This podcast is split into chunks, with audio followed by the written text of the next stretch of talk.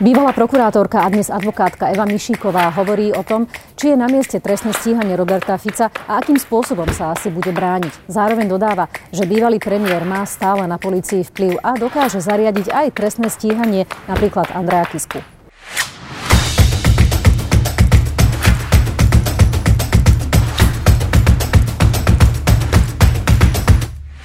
Dobrý deň, pani Mišiková. Som rada, že ste prijali pozvanie do trendu. Ďakujem veľmi pekne za pozvanie. V poslednej dobe sa na Slovensku množia trestné stíhania politikov, aktívnych politikov, čo v minulosti nebolo zvykom. E, môžeme uviesť prípad pán Fico, pán Kiska, pán Naď. Je to podľa vás prejav takého nového sebavedomia policie a prokuratúry v tej pokuciakovskej ére, keď sa veľa vecí zmenilo? Alebo naopak v tom môžete aj vy osobne cítiť nejaké, nejakú politizáciu?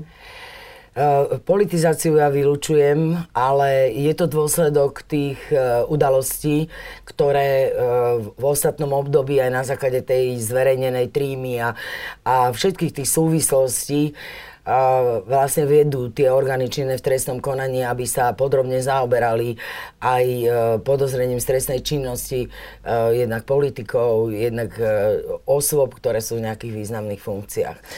Prvýkrát sa stalo, že trestne stíhaný je aj e, ex-premiér, v tomto prípade je to Robert Fico, konkrétne zo schváľovania trestného činu a takisto za hanobenie národa, rasy a presvedčenia. Vyvolalo to veľmi extrémnu reakciu. Podľa vás jeho stíhanie je adekvátne?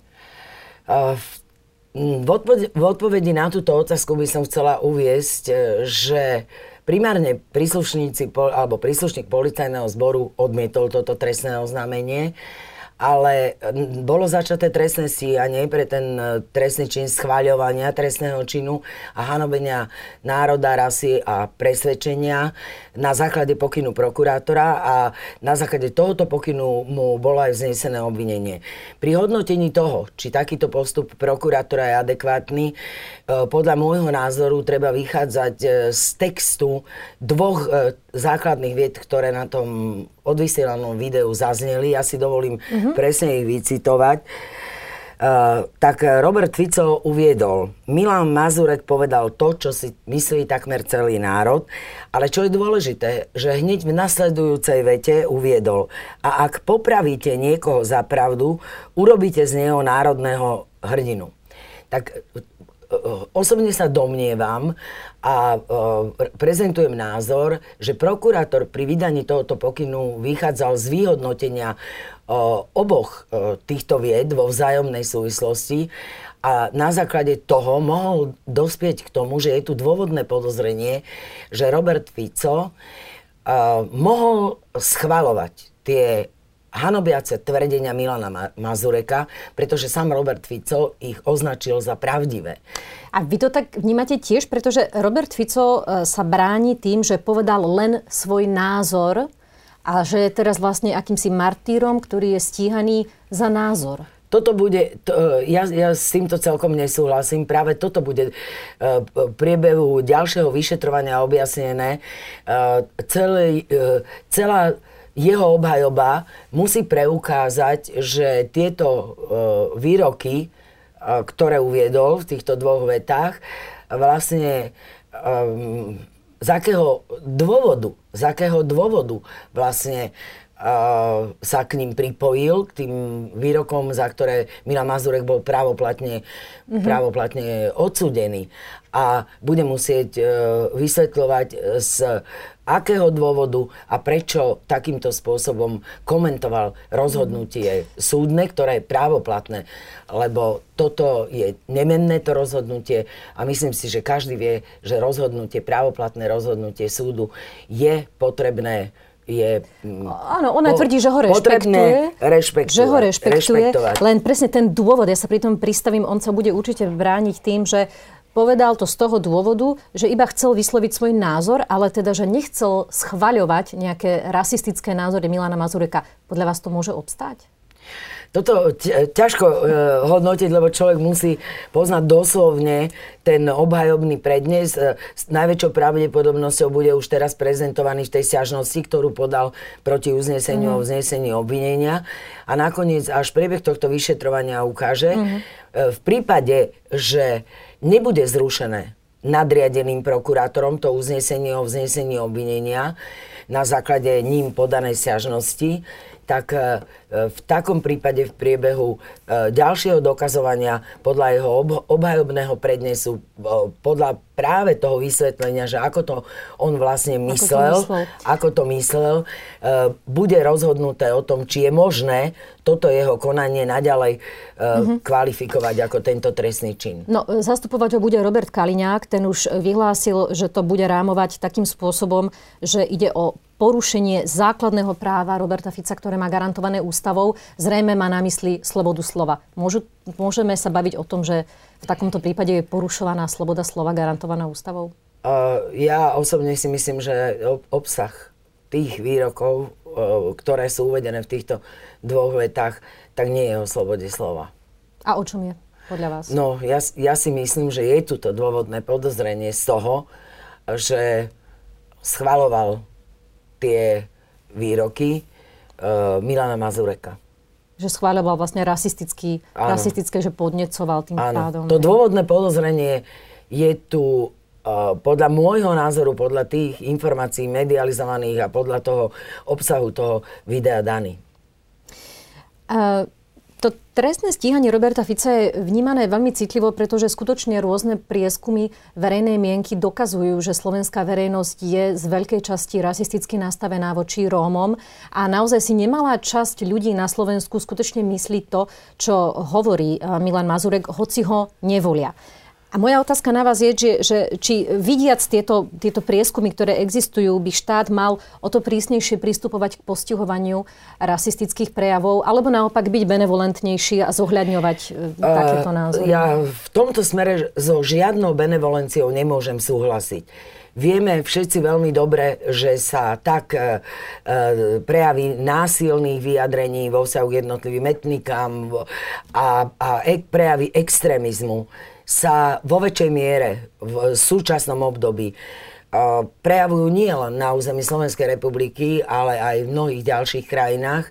A práve, že aj legislatíva musí reagovať e, na tú spoločenskú objednávku, ktorá tu v tomto smere je.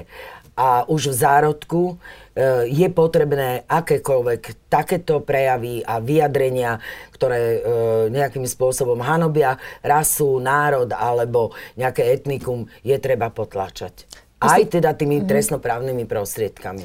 Myslíte, že také vyjadrenia, aké dal Robert Fico, e, keď vieme, aký je vplyv jeho vystupovania na veľkú časť verejnosti, keďže je to významný politik na Slovensku, že podnecujú takéto rasistické nastavenie? Určite, že majú vplyv na uh, určitú skupinu obyvateľstva a práve preto, že to hovorí uh, osoba, ktorá je dlhé roky verejne známa vo vysokých uh, funkciách, bývalý niekoľkonásobný premiér republiky, takže môže to mať naozaj negatívny vplyv na určitú časť obyvateľstva, môžu sa stotožniť, že takéto vyjadrenia, ktoré podľa môjho názoru je možné subzumovať pod e, ten trestný čin, o ktorom hovoríme, uh-huh. sú veľmi nebezpečné. A niektorí predstavitelia Smeru sa teraz v tejto súvislosti začali vyjadrovať tak, že podľa nich je teda nemiestné to stíhanie ich predsedu a že je vhodné zamyslieť sa aj nad legislatívnou zmenou. Podľa vás by bolo vhodné nejakým spôsobom úplne vyhodiť ten paragraf alebo ho zmekči, zmekčiť z trestného zákona o hanobení národa, rasy a presvedčenia? Jednoznačne vám poviem, že uh, toto je absolútne nie na mieste, ani takáto úvaha. Ja si osobne myslím, že ak by takýto legislatívny návrh poslanci Smeru predložili, že by to bolo vyslovene účelové a vysvetlím prečo. Pretože v oktobri roku 2016 boli to práve poslanci Smeru, ktorí hlasovali za rozšírenie tejto skutkovej podstaty trestného činu a toho ochranu politického presvedčenia a až v januári tohto roku uh, od, uh, toto korigoval rozhodnutím uh, svojim rozhodnutím ústavný súd, ktorý uh, konštatoval, že je to v rozpore so základnými právami a slobodami. Mhm. Takže toto by som považovala za schizofrenické, že na jednej strane poslanci uh, Smeru pred tromi rokmi navrhovali rozšírenie tejto skutkovej podstaty trestného činu a dnes by ju vzhľadom na túto jednu kauzu alebo tú citlivosť tej kauzy práve preto, že sa dotýka ich predsedu. ich predsedu, že by chceli, ja by som to naozaj považovala mm-hmm. za úplne nepochopiteľné a so zmyslom pre nezmysel. Vy ste sa v rozhovore pre aktuality e, vyjadrili, že by ste už nikdy nezastupovali Dobroslava Trnku vo veciach, ktoré sa týkajú Kočnera. Povedali ste, že principiálne. Preto by ma zaujímalo, že či by ste zastupovali Roberta Fica teraz. V tej... Mňa by ani neoslovil určite, ale určite nie. Určite nie. Tiež principiálne? Uh, principiálne by som to mm, nezastupovala. Má on svojich advokátov, takže... Ale hovorím, vylúčujem, že by ma, že by ma vôbec oslovil.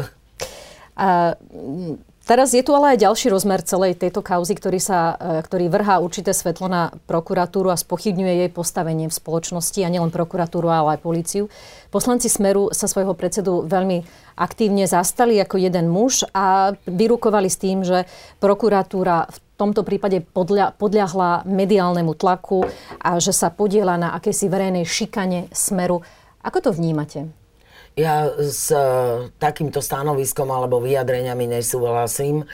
Osobne som presvedčená o tom, že v tejto trestnej, v tejto kauze, ale aj v mnohých iných e, nekonajú prokurátori pod e, nejakým mediálnym tlakom alebo nebodaj na nejakú politickú objednávku a spájať to spájať to s trestným stíhaním, kde je obvineným Robert Fico, je úplne nenáležité. A musím povedať, že ma veľmi znepokojujú e, tie spôsoby, akým je napadaný verbálne e, príslušný prokurátor túto kauzu, Tomáš Hons. To, Tomáš Hons, ktorý túto kauzu dozoruje. Poznám ho e, ako, ako odborníka a uvážlivého prokurátora a vonkoncom vylúčujem, že by podliehal nejakému politickému tlaku. A veľmi e, závažným momentom je fakt, že takým nevyberaným verbálnym spôsobom bol napádaný práve v súvislosti s výkonom dozoru e, v tejto trestnej veci a myslím si, že je to nedôstojné pre jedného poslanca, ktorý ho napadol a tie výroky nie len, že sú neetické, ale určitým spôsobom ich možno považovať za zásah do nezávislosti výkonu funkcie prokurátora, e, či už ide o jeho postup v samotnej veci, alebo o nejaké ďalšie rozhodnutie. Narážate na Ľuboša Blahu, na, na poslanca Smeru? Áno, videla som tieto, e, ten záznam e, z toho, naozaj si treba uvedomiť, že prokurátor e, je a mal by svoju funkciu vykonávať nezávisle. A práve tu e, je ten fakt, že takýmito výrokmi vlastne sa e, vytvára politický tlak, pretože ide o poslanca Národnej rady, politický tlak na to, aby vo veci inak konal, mm-hmm. ako koná. Takže Ale Ľuboš... jednoznačne to považujem za, za spôsob E, neakceptovateľný, nepriateľný e, zo strany e, žiadneho občana, nielen poslanca. Bavíme sa len, aby som to priblížila o tom, o tom videu, kde Ľuboš Blaha veľmi agresívne zautočil na Tomáša Honza rôznymi osobnými invektívami a klamstvami. A, a čo ste si pomysleli, keď ste sledovali to video, ktoré bolo naozaj teda mimoriadne agresívne? Tak ja, ja som zostala veľmi šokovaná, že jeden poslanec Národnej rady e, samozrejme má právo vyjadrovať sa k veciam verejným, ale, ale spôsob a obsah tých invektív, ktoré boli použité proti, e, proti tomuto prokurátorovi, je pre mňa niečo nepredstaviteľné a ja naozaj odsudzujem takéto konanie. Teraz e, na tú istú líniu naskočil aj sám Robert Fico ktorý uh, namietol tro, prokurátora Tomáša Honza s tým, že je, teraz ho budem parafrázovať, spojený s Bratislavskou kaviarňou a s Georgeom Šerešom. Uh, Odliadnúc od obsahu te, toho, čo teda Robert Fico hovorí, je toto podľa vás dostatočné, aby mohol namietať zaujatosť prokurátora? Tak ja, ja si myslím v prvom rade, že e, toto nezodpoveda skutočnosti. Mne už príde úsmevné, keď sa tu spomína ten šereš. Ako, e, celkom dobre tomu nerozumiem, že e, z akého dôvodu e, z akého dôvodu stále odznievajú takéto vyjadrenia.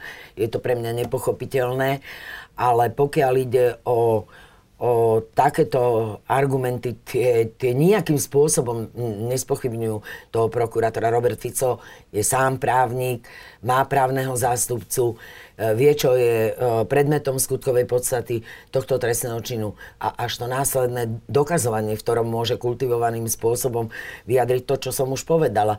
Že... Ja som, prepáčte, rozmýšľala no. nad tým, že ako môže, e, že či, či vôbec prípustná taká námietka, ktorá tú zaujatosť, ktorú deklaruje Robert Fico, nie je vo vzťahu k jeho osobe, ale teda... Ona je v podstate imaginárna. Ona je imaginárna nejakým spôsobom o Šerešovi. Tu sú vždy dôležité, dôležité fakta. Tá námietka je v takom prípade prípade, ak by z nejakého dôvodu bola Uh, oslabená alebo, alebo spochybnená uh, schopnosť objektívne vo veci rozhodnúť. Mm-hmm. A mhm. toto nemá nič spoločné s nejakým šerešom alebo s niekým iným. A nakoniec o, o postupe a o rozhodnutí o, tohoto prokurátora úradnej, úradu špeciálnej prokuratúry rozhodne nadriadený prokurátor, ktorý preskúma celý spis, ktorý sa bude zaoberať všetkými okolnostiami, ktoré sú dôležité pre rozhodnutie a až následne potom uh, bude vykonávané mm-hmm. uh, dokazovanie, lebo toto rozhodnutie ale namietať e, prokurátora s takouto argumentáciou nepovažujem za náležité. Dá sa tu vôbec pracovať nejako, nejako slobodne teraz v tejto veci pre, pre prokurátorov? Ja si myslím, že áno. Viete, to závisí od toho. Samozrejme, že nie je to príjemné. Musí sa ten prokurátor vyrovnávať e, s takýmto osočovaním, ako e, sme mali možnosť teda e, podľa medializovaných informácií zachytiť. Ale e, treba si uvedomiť, že ten prokurátor musí s týmto nejakým spôsobom sa vyrovnať e, bez toho, aby podľahol nejakému tlaku, či už zo strany toho obvineného, alebo teda zo strany obhajoby, alebo akémukoľvek inému tlaku. Musí zostať sám sebou, musí si byť vedomý e, toho, že má postupovať e, na základe toho, e, čo sa v spise nachádza a na základe toho, ako ich vyhodnotí, jednak tie skutkové mm. okolnosti. Ešte by ma zaujímalo, že či by ste očakávali, že sa Tomáša Honza teraz uh, zastane prokuratúra, či už rada prokurátorov alebo generálny prokurátor. Áno, dobre, že sa na to pýtate, lebo toto je jedna z vecí. Ja osobne si som presvedčená o tom, že bolo povinnosťou už vedenia generálnej prokuratúry. Ak, ak takéto niečo o, odznelo, nepriateľné vyjadrenia na o, pána Honzu, tak o, v takom prípade nielen vedenie generálnej prokuratúry malo v tomto smere zaujať stanovisko, a mm, zastať, sa ho. zastať sa ho a potom ešte viac by to rezonovalo u stavovskej organizácie. Tam sú predsa vytvorené prokurátorské rady pri jednotlivých prokuratúrach a okrem toho je tam rada prokurátorov, e, ktoré nemôže byť to, takýto, e, takýto atak e, vo vzťahu ku konkrétnemu prokurátorovi Lahostajny. A myslím si, že mali promptne reagovať na tento spôsob e, útokov. Prečo sa to nestalo podľa vás? Neviem si to predstaviť, či uh, si sa na to chystajú teraz, alebo či nejakým spôsobom to nepovažovali v tú chvíľu za potrebné a, a následne to prehodnocujú a dajú nejaké vyjadrenie, neviem si to vysvetliť, ale bol by to logický krok stavovskej organizácie a vedenia prokuratúry, ktoré naozaj uh, je zodpovedné za celý výkon tých funkcií. A, ak by sme pokračovali v tom trestnom stíhaní politikov, tak trestne stíhaný je aj Andrej Kiska za daňový podvod. Ako vnímate toto trestné stíhanie, keď zoberieme do úvahy, že podľa štatistík sa takéto prípady končia dodanením a pokutou daňového subjektu? Uh, samozrejme, ja nepoznám podrobné okolnosti, ja poznám len media tohoto uh, uh-huh. prípadu ale poznám medializované informácie o tom, k čomu vlastne malo dôjsť a stotožňujem sa s tým, že to aj štatistiky preukazujú, že rozhodujúca časť obdobných, e, obdobných vecí je riešená pokutou a to po následnom dodanení tej, tej sumy, o ktorú mala byť tá daň skrátená. V danom prípade je zaujímavé to, že je zaujímavé to, že či sa tu vôbec zaoberali úmyslom, lebo poznám aj vyjadrenia pána Kisku. Ja si myslím, že to je ten prípad, ktorý nepodlieha, nemal by byť nemal by byť e, vedené, vedené to konanie e, trestné e, voči nemu, pretože je to jeden z mnohých prípadov, ktoré, ako sme už povedali, že sú riešené spôsobom tou pokutou. A tu je ale e, dôležité vedieť, a z vyjadrení Andrea Kisku vyplýva, že tu nie je nejaký úmysel z jeho strany dopustiť sa e, takého konania. A je tu vždy dôležité skúmať charakter tých výdavkov, ktoré boli poňaté mm. do nákladov. Dobre, na to znamená, že tu nacítite ja nejakú politi- ja, tu mám vážne, ja tu mám vážne pochybnosti o dôvodnosti tohto trestného stíhania vzhľadom na to, čo som už povedala. Cítite a, politizáciu v tomto prípade? Budem úprimná, áno. Uh-huh. Veď e, pozorovali sme dlhú dobu, pozorovali sme dlhú dobu ten, ten vývoj nepriateľských e, vzťahov z rôznych dôvodov, ktoré nie je treba opakovať, sú všeobecne známe medzi pánom prezidentom bývalým a medzi pánom Ficom. Takže... Áno, tam, tam Andrej Kiska tvrdí, že ho Robert Fico vydieral s touto možnosťou trestného stíhania, e, čo Robert Fico odmieta. Vy teda veríte Andrejovi Kiskovi, že, si, že skôr, že si dovolil ho? Ja, ja, ja, mysl, ja si myslím, že zapadá to do tej skupiny takýchto prípadov, kde sa z pravidla nevyvodzuje trestnoprávna mhm. zodpovednosť. Ale ak by sme sa bavili e, čisto o tomto spore medzi Kiskom a e, Ficom, že či ho teda Fico vydieral s tou možnosťou, že ak ho nevymenuje na ústavný súd, tak bude mať problémy s, s trestným stíhaním. Veríte tomu, že Robert Fico má taký vplyv na policii a prokuratúre, že by vedel zariadiť aj dnes trestné stíhanie Andreja Kisku? Tak e, ja si to môžem dovoliť len odhadnúť, že áno, pretože um, je to po, prezidium policajného zboru a policajné zložky podliehajú pod ministerstvo vnútra, kde je nominantom, alebo bol nominantom uh, poslanec Smeru a, a tak je tomu aj v súčasnosti. To je tiež jedna z vecí, že bude treba totálne odpolitizovať ten vplyv uh, na políciu a to je otázka času. Mm. Že... Len a, ako sa potom vyrovnať s tým, že, že policia a prokuratúra naozaj si odvádza dobrú prácu. Teraz uh, vidíme to nielen teda na na uh, vyšetrovaní uh, vraždy Jana Kuciaka, ale aj na tom, že sú schopní odstíhať napríklad konkrétne Roberta Fica. Tak teda má, alebo nemá taký zásadný vplyv Robert Fico, že, tak, že si vie v tomto smere, Policia v tomto smere, musíme to oddeliť. Uh-huh odmietla trestné oznámenie. Takže tu policia, pokiaľ tvrdí, že e, vo veci konala, tak mala úplne opačný názor. A e, v tomto smere nemožno pripisovať e, to vznesenie obvinenia Robertovi Ficovi z iniciatívy príslušníkov policajného zboru alebo konkrétneho mm. vyšetrovateľa, ale bolo to na podnet prokurátora úradu špeciálnej prokuratúry, takže tuto by som nejakú tú zásluhu na tom, mm-hmm. že došlo k vydaniu tohto uznesenia a uznesenie obvinenia vôbec nepripisovala. A vo vzťahu k tomu policii. k Andrejovi Kiskovi? A, a vo vzťahu k Andrejovi Kiskovi, tak tam sa už o tom dlhodobo hovorilo kvôli tým nápetým vzťahom, že to môže uh, takto vyústiť a že to môže byť za ten revanš uh, tých vecí, ktorých ste tu už aj uh, vy spomínali mm-hmm. pre neakceptovanie nejakých e, požiadaviek e, druhej strany. V poslednom období sme zavalení množstvom nelegálnych nahrávok, ktoré vypadávajú z tej kočnerovej bezodnej studnice rôznych ilegálnych videí a nahrávok a odpočúvaní. Najnovšie je to nahrávka, kde ľudia ako Dobroslav Trnka a Jan Počiatek sa smejú na korupcii. Môžu tieto nahrávky poslúžiť ako dôkaz v trestnom konaní, keď neboli získané zákonnou cestou? Zásadne treba povedať, že dôkazy v trestnom konaní sa môžu používať len tie, ktoré boli získané legálnym spôsobom. Ale je tu určitá výnimka, tak ako sa pýtate na nejakú nahrávku, ktorá bola e, získaná nelegálnym spôsobom, je ju možné použiť a to za predpokladu, že ten záujem na dosiahnutí účelu trestného konania v konkrétnej trestnej veci prevyšuje záujem nad ochranou práva, voči ktorému bolo porušené toto právo použitím tej nelegálnej nahrávky. Čiže je tu možné. Vždy je tu dôležité ale skúmať prameň tohto dôkazu.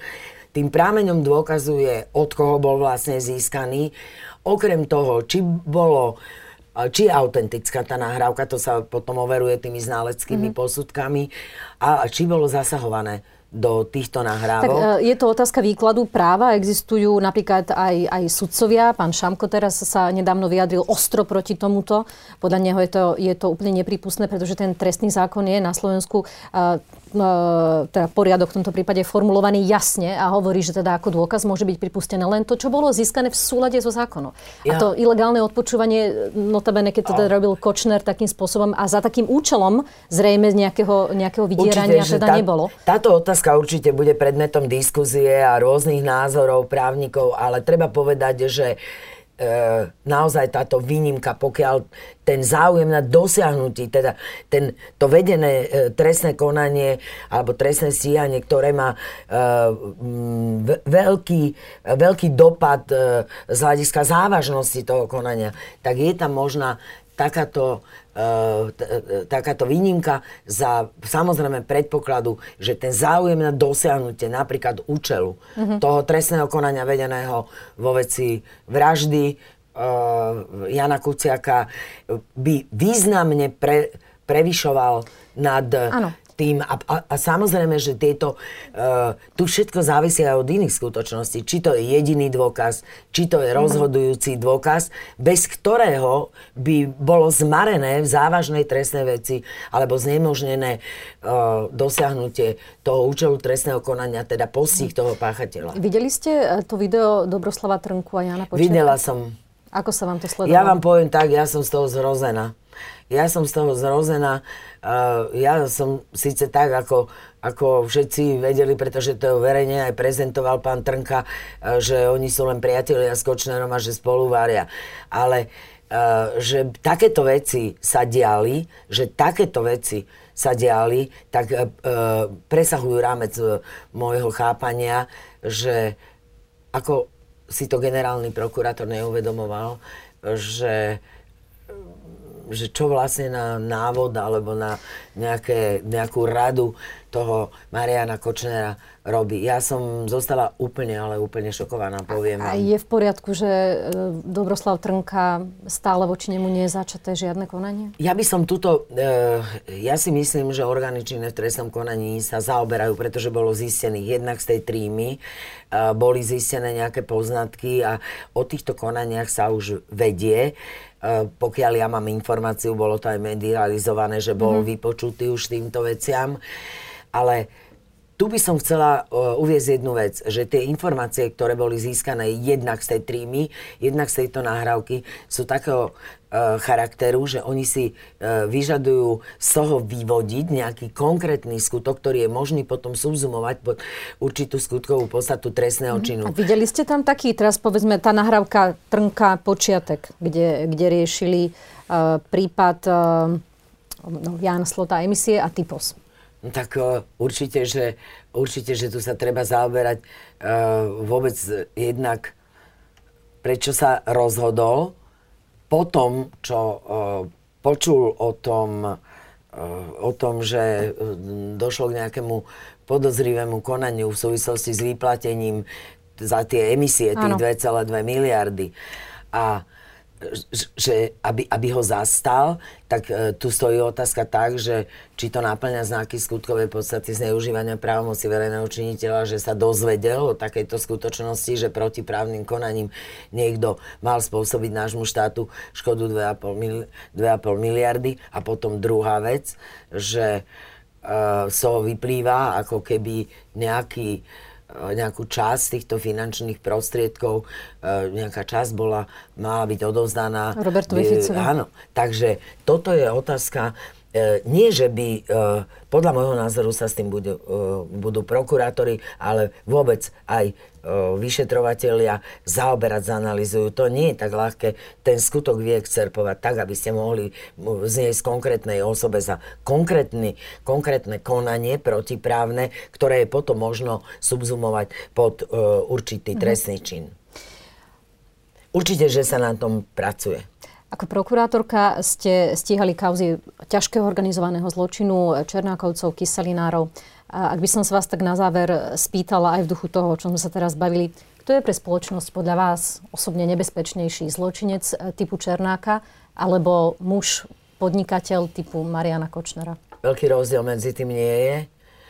Ja si myslím, že obe tieto formy, tak tá hrubá kriminalita násilná, spojená aj s majetkovou trestnou činnosťou, je mimoriadne závažná, ale to, že to realizuje sa aj na úrovni pracovníkov štátnych orgánov, tak to ja považujem za ešte nebezpečnejšie, lebo ťažšie sa to aj dokazuje ťažšie sa to pre, preukazuje, že do akej miery sú zapojení napríklad e, do, v súvislosti s verejnými obstarávaniami. Tu vidíme aj z pohľadu obhajoby, že akým spôsobom sa klienti musia správať, aby sa dostali k tým jednotlivým štátnym zákazkám a podobne. Áno, mnohí, sa, ob, mnohí, tom... sa, mnohí sa bránili tým, že oni nevedeli, kto Marian Kočner vlastne ja, je. Súhlasíme, stotožňujem sa s výrokom Giovanna Falconeho, že organizovaný zločin môže fungovať len tam, kde zlyháva štát. A to zlyhanie má uh, určité atributy. Takže ten Kočner je nebezpečnejší určite, ako Černák. Určite a dokonca uh, to, že takto dlhodobo, a. za toľké roky, zostal ne, nepovšimnutý ako človek, ktorý bol podozrivý z rôznych trestných činov a u neho je ešte to zaražajúcejšie, že všetky trestné veci, z ktorých bol podozrivý, napriek tomu, že miestna príslušnosť na tieto skutky bola daná v Bratislave, bola jednoducho z nepochopiteľných dôvodov zverená do rúk dvom vyšetrovateľom, ktorí našťastie už opustili rady vyšetrovateľov. A je to, navodzuje to dojem, že to tam išlo preto, aby sa mu pomohlo. Veríte tomu, že, že takéto, takíto vyšetrovateľia už uh, skončili v policii, alebo ich tam ešte viacej? Ja si myslím, že je ich tam ešte viacej. Ja si myslím, že ich tam ešte viacej. A určite, že tá policia, ale i prokuratúra, ale najmä policia, uh, nielen po tejto jednej zmene a po týchto udalostiach, ale bude musieť ešte prehodnotiť bude musieť ešte prehodnotiť e, e, svoje mm, rozdelenie tých jednotlivých funkcionárov, lebo to je všetko v ľuďoch, viete. A nebude si môcť dovoliť takýmto spôsobom, ako to bolo v nedávnej minulosti, postupovať e, voči takým, ak sa to nazýva, našim ľuďom. Ďakujem vám veľmi pekne, pani Mišiková, za rozhovor. A ja ďakujem pekne za pozvanie. Všetko dobré, dovidenia. Dovidenia.